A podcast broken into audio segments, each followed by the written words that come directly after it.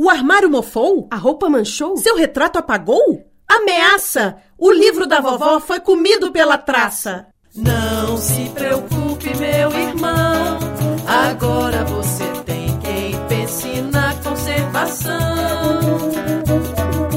Para aprender a conservar, se ligue no programa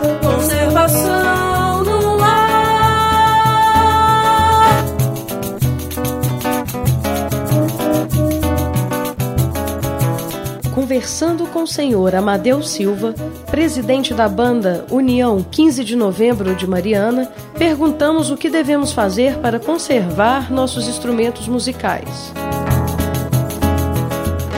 O primeiro cuidado é justamente o carinho com o instrumento, colocando sempre num lugar seguro para que o instrumento não caia, não leve a tombo.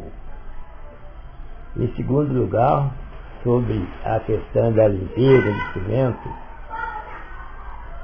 o cuidado é lavar com uma vasilha, colocando umas duas gotas de detergente, deixando o instrumento durante uma hora, uma hora e meia, para depois tirar e secar. Depois da secagem, colocar o, o pisto com muito cuidado.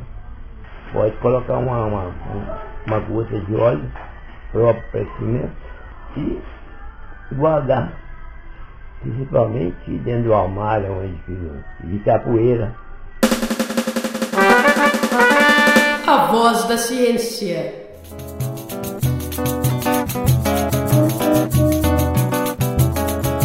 Para confirmar as dicas do Sr. Amadeu, fomos até o Departamento de Música da Universidade Federal de Ouro Preto conversar com o professor Guilherme Pauliello.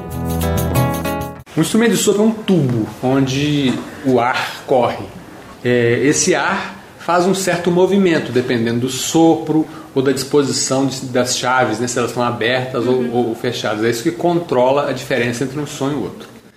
Se esse tubo não tiver uniforme, vai alterar algum aspecto do som. Sendo assim, ouvintes, os instrumentos de sopro devem ser manuseados com carinho.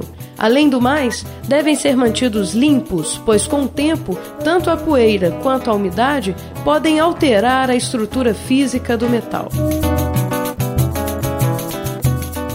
Conservação no Ar um programa sobre conservação de bens culturais um resultado do programa Proativa da Universidade Federal de Ouro Preto.